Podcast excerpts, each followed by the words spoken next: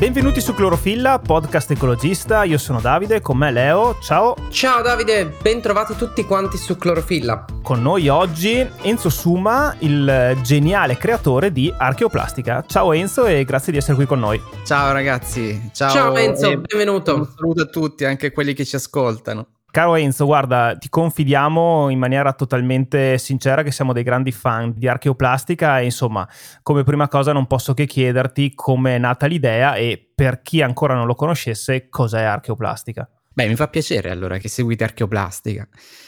eh, insomma, l'idea è nata un, un po' di anni fa, eh, perché sono passati quasi, ma forse c- cinque anni fa. E in pratica, beh, premetto che io da sempre raccolgo plastica, insomma, ma forse da, dopo l'università, quando sono tornato in Puglia, già da subito ho iniziato a fare questo tipo di attività, ma sono passati già un bel po' di anni. Però ad un certo punto mi è capitato per le mani, mentre raccoglievo questo oggetto, uno spuma spray abbronzante. Poi ho scoperto che era molto datato, ecco, però all'inizio non ci ho fatto più di caso, però mi ha attratto un po' la mia attenzione il prezzo in lire. Dietro, infatti, era scritto il prezzo poi me lo sono portato a casa, ho fatto qualche ricerca, le primissime ricerche che facevo su questi reperti, e poi è venuto fuori che era datato, era in commercio così, proprio in quell'aspetto, no? in quella forma, con quella grafica, dalla fine degli anni 60 fino ai primi anni 70, quindi era veramente molto insomma, vecchio come oggetto. Mm. Io la, la, prima cosa che ho fatto è stata pubblicare la foto sui social, su Facebook. In quel periodo non, non uh-huh. avevo ancora Instagram, anzi non conoscevo nemmeno il mondo di Instagram. e io... no, ma cosa si parla di una decina di anni fa? No, Prima, stiamo parlando dopo. del fine 2018, eh? stiamo parlando di okay, quel periodo okay, lì, okay. fine 2018. Lì mi ha colpito tantissimo la reazione dei, dei miei amici, insomma erano le persone che mi seguivano sul profilo personale, si parlava non tanto dell'oggetto in sé, tipo che, che, ne so, che qualcuno magari si ricordava dell'oggetto, anche perché insomma erano passati molti anni, ma soprattutto erano tutte riflessioni che nascevano attorno al tema della plastica, al fatto che la plastica, e che soprattutto quella che poi il mare restituisce, si conserva in maniera integra in questi casi dopo più di 50 anni. Questa cosa faceva davvero tanto riflettere, le riflessioni che nascevano no, nei commenti erano legate più che altro al problema plastica. Allora da lì ho iniziato a mm, fare molta attenzione a tutto quello che raccoglievo. In pratica osservavo bene no, tutti i rifiuti che trovavo in spiaggia e in pochissimo tempo, in pochissimi giorni, avevo già raccolto altri due reperti molto importanti che ancora oggi sono in giro nelle mostre che vengono organizzate no, di archeoplastica. Erano due oggetti molto d'uso negli anni 70, stiamo parlando di detergenti soprattutto, e in pochissimo tempo li ho raccolti. Questo perché io semplicemente. Stiamo prima, sempre parlando di oggetti vecchi 50 anni, quindi. Sì, sì, sì, insomma... anni 70, molti sono degli anni 70, effettivamente. E semplicemente prima non ci facevo caso. Io raccoglievo un po' come abbiamo fatto un po' tutti, no? queste raccolte uh-huh. ignoranti, nel senso che si prende, si raccoglie, si mette nel sacco e poi si porta a casa, si butta. Sì, sì, l'obiettivo e... non era soffermarsi sul cosa, ma piuttosto dai che cerchiamo di pulire, di pulire. il più possibile, sì, insomma, sì. no?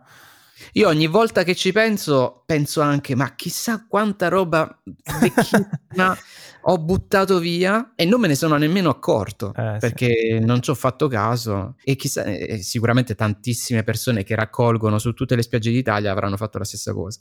Insomma, da lì in poi ho iniziato a fare attenzione a quello che raccoglievo e ho ho capito che questi oggetti avevano un, un bel potenziale, cioè potevano essere sfruttati per sensibilizzare le persone sul problema della plastica. Lì immediatamente ho pensato, ma magari si può organizzare una mostra, qualcosa. Hai avuto mm-hmm. proprio un'intuizione, appunto, che secondo me, dicevo all'inizio, geniale, ma non per usare l'aggettivo a caso, ma perché effettivamente quando uno vede i reperti che raccogli, in qualche modo magari poi si ricorda di averlo visto, non so, a casa della nonna, in qualche vecchia pubblicità, insomma, oppure anche semplicemente il design del flacone o della grafica che rimane ancora intatta, ti fa percepire che è passato tanto tempo. Poi tu ci fai una ricerca che spiega effettivamente, metti anche lo spot televisivo, fa, ti fa capire che quello sta girando per il mare da 50 anni. Cioè c'è questo naufrago, questo pezzo di plastica naufrago che finalmente è arrivato a riva ed ora, eh, dopo 50 anni di peregrinaggio,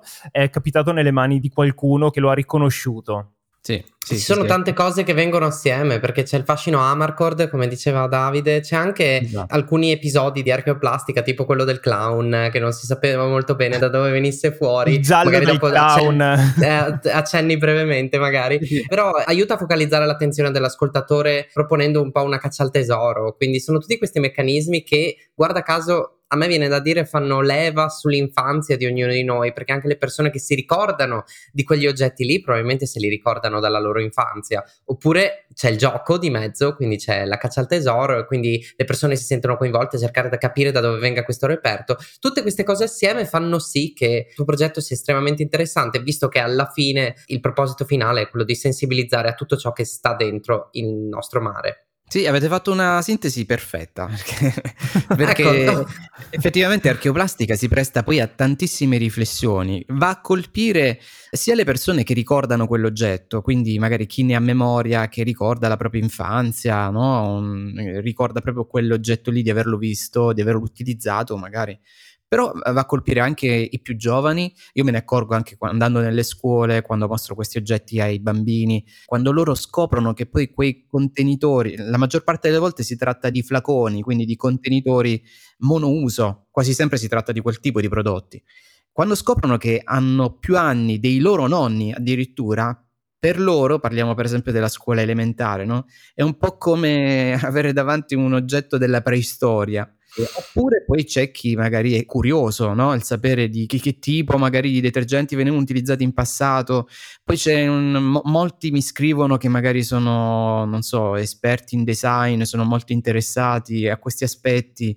Diciamo che si presta a tante riflessioni diverse però chiaramente quella principale è il fatto che una plastica, un oggetto, in questo caso parliamo praticamente quasi esclusivamente di, di monouso, di usa e getta, sono tutti contenitori quelli che troviamo in spiaggia, quelli che noi mostriamo eh, su Archeoplastic, un qualcosa che il cui contenuto magari è stato consumato in, in pochi giorni, magari in poche settimane, no? un bagno schiuma, uno shampoo, però poi il contenitore è rimasto in giro dopo tutti questi anni, questi decenni ed è praticamente ancora integro. Questa cosa è, è veramente grave e fa riflettere.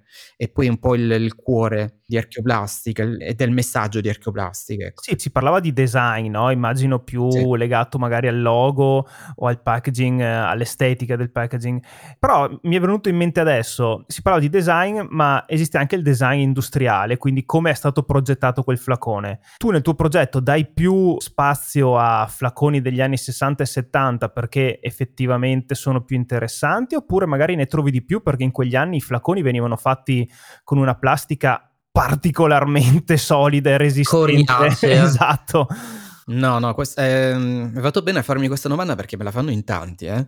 E forse qualcuno erroneamente, magari chi ci segue da poco, crede che la maggior parte dei rifiuti che arrivano in, in spiaggia siano legati a quel periodo, no? Gli anni 60, gli anni 70. No, No, la stragrande maggioranza dei rifiuti che arriva in spiaggia sono anche rifiuti moderni. Poi chiaramente noi quando raccogliamo facciamo una selezione e conserviamo, mettiamo da parte quegli oggetti, quelli più datati, chiaramente. Però moltissimi sono attuali, sono assolutamente moderni, quindi non, non dobbiamo dare la colpa insomma, a, a, chi era degli anni 60 e 70 che ha fatto finire tutta questa plastica in mare, perché ancora oggi la plastica va a finire in mare, soprattutto attraverso i fiumi e non solo, no? perché poi le fonti sono diverse. Però ecco, eh, anche la plastica attuale è una plastica che comunque resisterà tanti anni quanto quella prodotta negli anni passati. Quindi no, no, da quel punto di vista, mm, anzi, forse se ci sono delle differenze sono forse anche mh, mm, peggiorative, tra virgolette, nel senso che ah, i flaconi attuali probabilmente sono più sottili, magari eh, resistono meno all'abrasione. Immaginate questo viaggio di un oggetto che va in spiaggia, mareggiata dopo mareggiata, incontra magari anche detriti che sono in spiaggia, oppure si scontra contro scogliere e beh poi si frantuma, si rompe e rilascia quelle che poi sono le microplastiche che diventeranno certo. nanoplastiche. Ovviamente se un flacone è sottile e quelli più, insomma, quelli attuali sono un po' più sottili di, di quelli del passato, magari si frantumano, si rompono. Eh, infatti, infatti stavo proprio facilità. pensando a, al fatto che quelli vecchi li trovi integri, quelli nuovi magari ci sono tante piccole bricioline che sono anche difficili da raccogliere. Sì, anche questi, in questo caso, eh, noi tante volte troviamo gli oggetti, oggetti del passato che or- ah, ormai li riconosciamo a distanza di qualche metro perché insomma sono facilmente riconoscibili con una certa esperienza, però spesso li troviamo già schiacciati o, o frammentati poi chiaramente viene fatta una selezione spesso nei, anche nei, nei, video di archeoplastica mostriamo quelli che troviamo interi, però voglio dire tante volte di quell'oggetto magari l'abbiamo già ritrovato più volte ma in forme già molto più degradate di quello integro che abbiamo mostrato. Sì, sì, sì, Quindi sia in un caso che nell'altro non se ne esce, si degradano comunque e soprattutto si, più che si degradano, che non è una parola, una parola corretta, si frammentano in pezzetti mm-hmm. microscopici. Tra l'altro un altro scopo a cui si è prestato archeoplastica indirettamente è anche stato spiegare il funzionamento e come vengono fatte le previsioni del tempo in un certo senso, perché nessuno o pochi erano a, a conoscenza dell'utilizzo dei palloni sonda che invece costituiscono parte della plastica che poi finisce in mare. È venuta fuori anche una certa discussione a riguardo, ce ne parli brevemente? Mi fa piacere, vuol dire che seguite molto archeoplastica. eravamo sì. preparati, eravamo pre- avevamo studiato. Bravi, bravi. Allora sì, però devo fare una premessa. Eh, archeoplastica parla di qualsiasi cosa che il mare restituisce, qualsiasi cosa. In questo caso, mm, perché raccogliendo tanto, è chiaro che prima o poi una di quelle radiosonde doveva arrivare nelle nostre mani e poi raccogliendo tanto ne arrivano un bel po'. Adesso vi racconterò meglio. E quindi parliamo di questo aspetto che però non mi sento di collegarlo a tutto quel grande problema che poi è la plastica monouso, perché in un certo senso questo utilizzo di radiosonde beh, ha un obiettivo particolarmente Nobile. importante che è quello del, di migliorare le previsioni meteo. Però insomma, certo. chiariamo un aspetto per chi magari non sa cosa sono le radiosonde. Eh. Diciamo che è un sistema che consiste nel lanciare in aria, nell'atmosfera, nell'alta atmosfera, con un pallone, tipo un palloncino in lattice, però stiamo parlando di un pallone che raggiunge anche i due metri di diametro, quindi sono molto grandi, e sono in grado di volare fino a una trentina di chilometri di altezza, trasportando uh-huh. con sé durante questo volo in, in, verticale, prima di arrivare ai 30 km di altezza, una viene chiamata radiosonda eh, sono dei circuiti con una sonda che trasmette soprattutto, è un sensore no? che trasmette temperatura uh-huh. e umidità. Uh-huh. Diciamo che capta eh, informazioni che possono aiutare a prevedere, a fare le previsioni del tempo, è quello, no? Esatto, esatto. Questa sonda è attaccata con un filo e ricoperta con polistirolo perché poi ad un certo punto quando questo pallone arriva a 30 km di altezza dopo quasi due ore il pallone esplode e quindi viene giù automaticamente, cade giù e uh-huh va a finire, visto che la maggior parte della superficie terrestre è acqua e mare, eh, nella maggior certo. parte dei casi andrà a finire in mare. Cade sia il pallone lattice, ormai frammentato, sai, quando scoppia una certa quota, come i palloncini classici, uh-huh. si sbrandella in tantissimi pezzi, cade giù. Microplastiche. È interessante comunque per chiudere questa tua riflessione come archeoplastica viaggi a braccetto con eh, un sacco di spunti scientifici, cioè permette di ricavare dati interessanti su come determinate plastiche da determinati periodi fanno la loro vita in mare e come magari le plastiche più moderne tendano alcuni tipi di plastiche a degradarsi in un certo modo rispetto ad altri. Insomma, in altri casi, come altri reperti, come nel caso dei palloni aerostatici, ci permette di capire i vantaggi che offre questo sistema, cioè i dati scientifici in ingresso che due volte al giorno da un sacco di destinazioni in Europa vengono lanciati, ci permettono di avere un sacco di informazioni, sono utili alla scienza. Dall'altro il rovescio della medaglia è il fatto che insomma, potremmo pensare a qualcosa di diverso. È anche vero che prima di pensare, magari come dicevi inizialmente, ai palloni aerostatici, uno potrebbe pensare a come ridurre la plastica in ingresso in mare in un sacco di altri casi che sì. sono molto meno, meno necessari, eh, immagino. Tipo, eh, il tuo sito è pieno di sorpresine Kinder o giocattolini un po' sciocchi che magari non, stanno tra le mani di un bambino qualche minuto e poi finiscono in mare e poi li ritroviamo 50 anni dopo. Sì, ripeto, noi in spiaggia troviamo qualsiasi cosa che sia in grado di galleggiare. È chiaro che nella stragrande maggioranza dei casi si tratta di plastica usa e getta perché è quella che per la maggiore viene utilizzata. Però poi ci sono anche altri tipi di plastiche che magari sono pensati per avere una maggiore durata come i giocattoli, no? Però ogni tanto, cioè ogni tanto, purtroppo spesso, troviamo anche loro, giocattoli di ogni tipo da quelli piccolini che sono quelli tipici no? delle sorprese Kinder, insomma di altre, anche di altre sorprese, a quelli ai pupazzetti in gomma, addirittura quelli famosi che si utilizza, famosi, cioè all'epoca erano molto diffusi, eh, quelli in ledra plastic degli anni 60, degli anni 70. Ne troviamo, devo dire, tanti di quel tipo, evidentemente in quel periodo andavano tanto. In qualche modo dopo sono arrivati al mare e galleggiando con le mareggiate, soprattutto d'inverno, arrivano poi al mare. Soprattutto d'inverno perché eh, d'estate tra i volontari, tra i lidi che ci sono, l'Italia è piena, le coste sono piene di stabilimenti balneari, tra le amministrazioni comunali che poi puliscono, soprattutto nel periodo estivo, no? nel periodo turistico, eh, spesso l'estate sono, le spiagge sono pulite per quello, però infatti, d'inverno no, quando non ci sono le attività di pulizia si accumula tanta plastica. Ma infatti volevo proprio chiederti, dove facevi le tue ricerche, in, in quale periodo dell'anno? Me l'hai già detto, quindi prevalentemente d'inverno, e parli al plurale, quindi siete una squadra, un team, siete degli amici, un'associazione? Sì. Allora, ti racconto un po', io sono in Puglia, e sono in una delle regioni che probabilmente più di altre soffre del problema proprio degli, degli spiaggiamenti di macroplastiche in spiaggia. E questa cosa stride un attimo con una, una notizia recentissima ho ascoltato su, sui TG nazionali del fatto insomma, che la Puglia è prima tra le spiagge d'Italia insomma, con le acque più pulite Infatti, quando ho ascoltato quella notizia, ho detto: cavolo, questi non sono mai venuti in spiaggia in inverno qui da noi perché ci sono d'inverno le mareggiate restituiscono tantissimo. Noi raccogliamo eh, tanto. For- forse vuol dire che è addirittura peggio da altre parti, o forse non lo sanno, no? Eh, faranno magari un dato estivo, però insomma.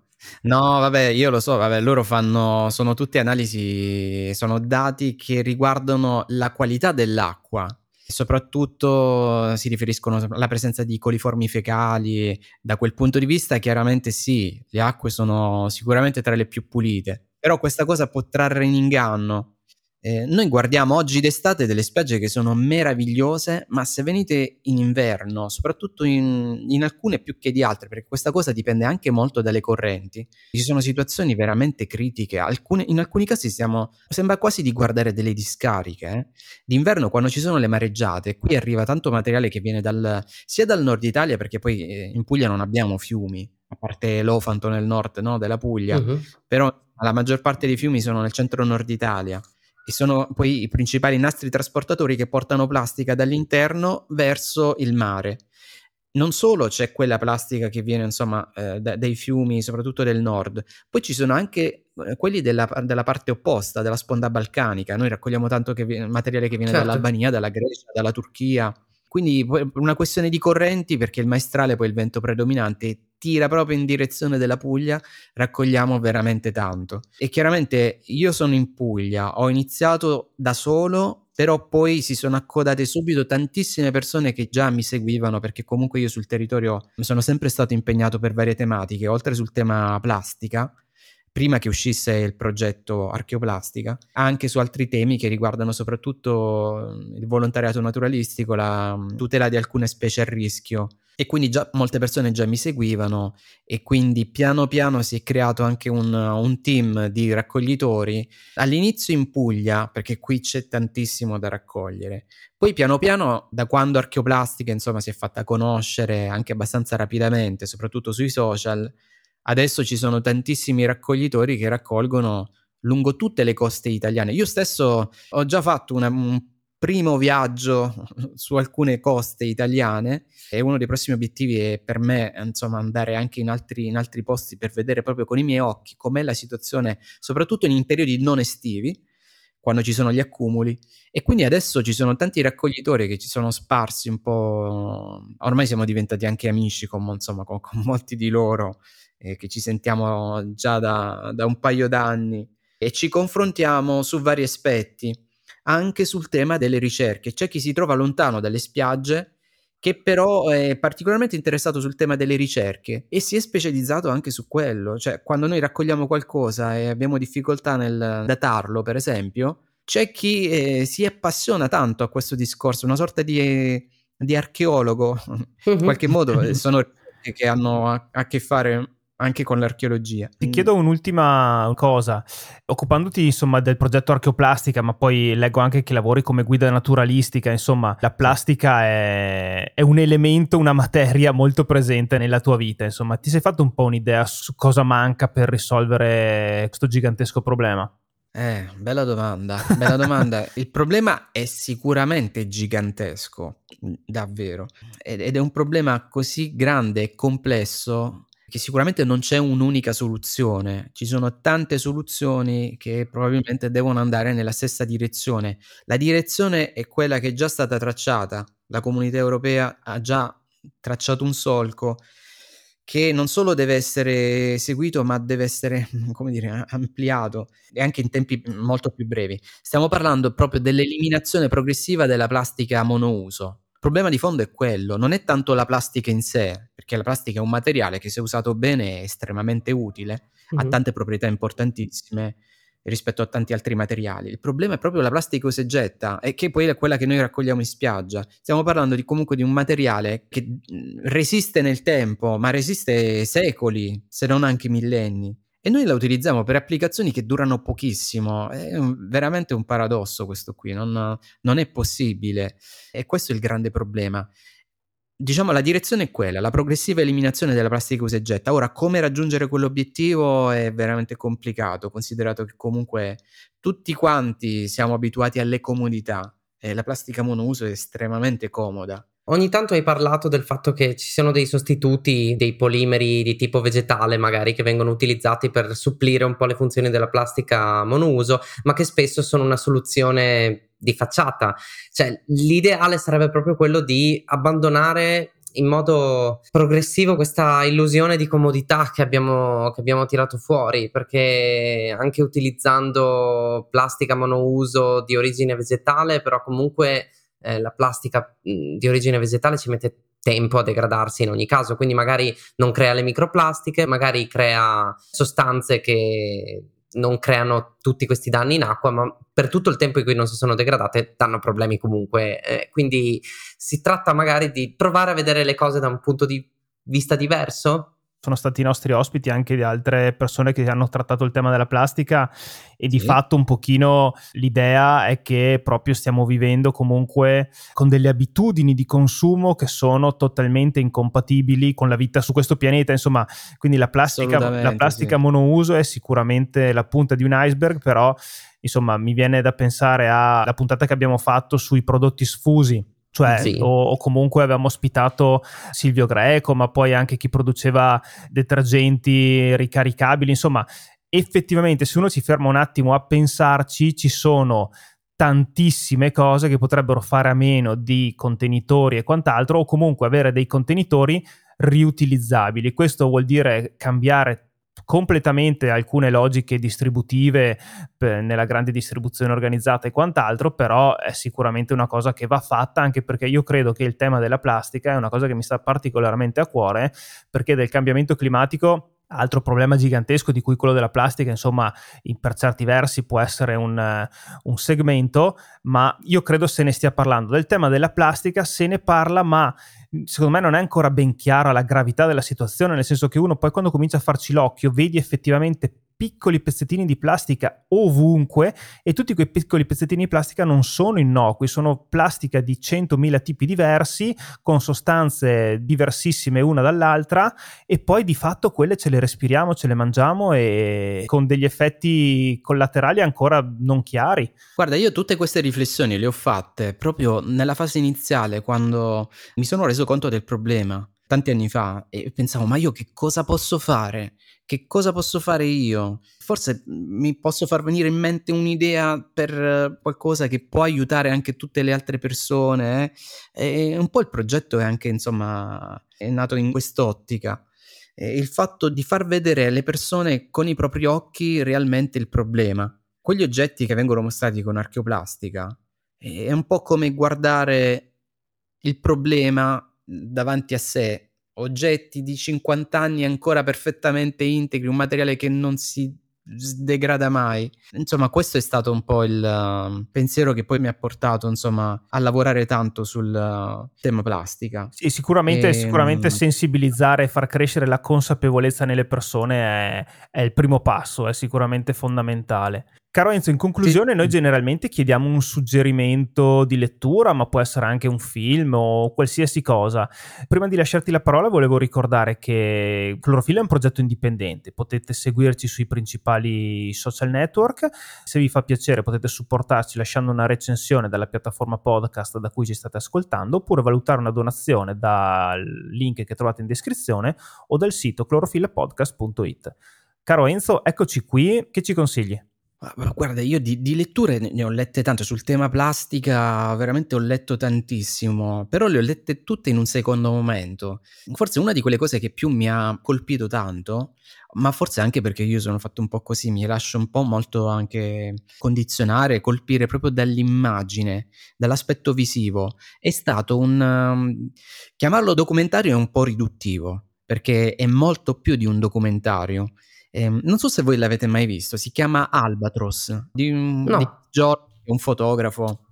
Avete mai visto? No. No. No, no, no. Assolutamente dovete vederlo. Oltretutto, l- chiunque può vederlo gratuitamente perché è disponibile, eh, si può vedere online gratuitamente tutto il documentario. Uh-huh è estremamente d'impatto. Certo, sono immagini che normalmente con archeoplastica non um, sono abbastanza crude. Insomma, stiamo mm. parlando alba di un uccello, è un particolare di una colonia che si riproduce nel bel mezzo dell'Oceano Pacifico, a distanza di migliaia di chilometri dalla costa, quindi si tratta proprio di un atollo. Quindi in mezzo al nulla loro risentono tantissimo e forse più di altre specie del problema plastica. Questi uccelli mangiano tantissima plastica eh, per vari motivi, eh. ci sono insomma anche mo- motivi spiegabili anche dal punto di vista scientifico, vuol dire no, cioè, non è che sono uccelli stupidi che confondono le prede con la plastica. Uh-huh. E loro mangiano tantissima plastica e questo fotografo ha documentato tutta la loro vita scoprendo che loro hanno c'è una mortalità altissima di questa specie perché proprio mangiando tanta plastica nel loro stomaco quella plastica poi resta. E lui ha documentato visivamente come quasi un'opera d'arte questo ecco perché dico che il documentario è un po' riduttivo. È abbastanza impressionante e a me ha colpito veramente tanto se questo problema colpisce un, un, posto sperduto nel bel mezzo dell'oceano, figuriamoci in altri posti, insomma, dove arriva ancora più plastica, magari in mari più piccoli, e noi ne sappiamo qualcosa con l'Adriatico. Quindi eh, sicuramente vi consiglio di guardare Albatros di Chris Jordan. Fantastico, non lo conoscevamo, è veramente un bel suggerimento. E riguarda anche da vicino un altro aspetto, come hai detto tu, del, della faccenda plastica, che magari uno preso dal fascino Amarcord eh, potrebbe quasi dimenticare. No, ma infatti, eh, ti ringraziamo per il suggerimento. Stavo sì. guardando qualche immagine e deve essere veramente, veramente tosto, però sicuramente non lo conoscevo neanche io, gli, gli darò sicuramente un'occhiata e poi magari ti facciamo sapere che ce ne pare. Dai, fammi sapere. Caro Enzo, grazie mille. Fantastico, grazie Enzo. Grazie ancora Enzo. Alla prossima. Ciao Enzo, grazie. Ciao ciao ciao. Ciao ciao ragazzi, è stato un piacere. Ciao ciao. Alla prossima.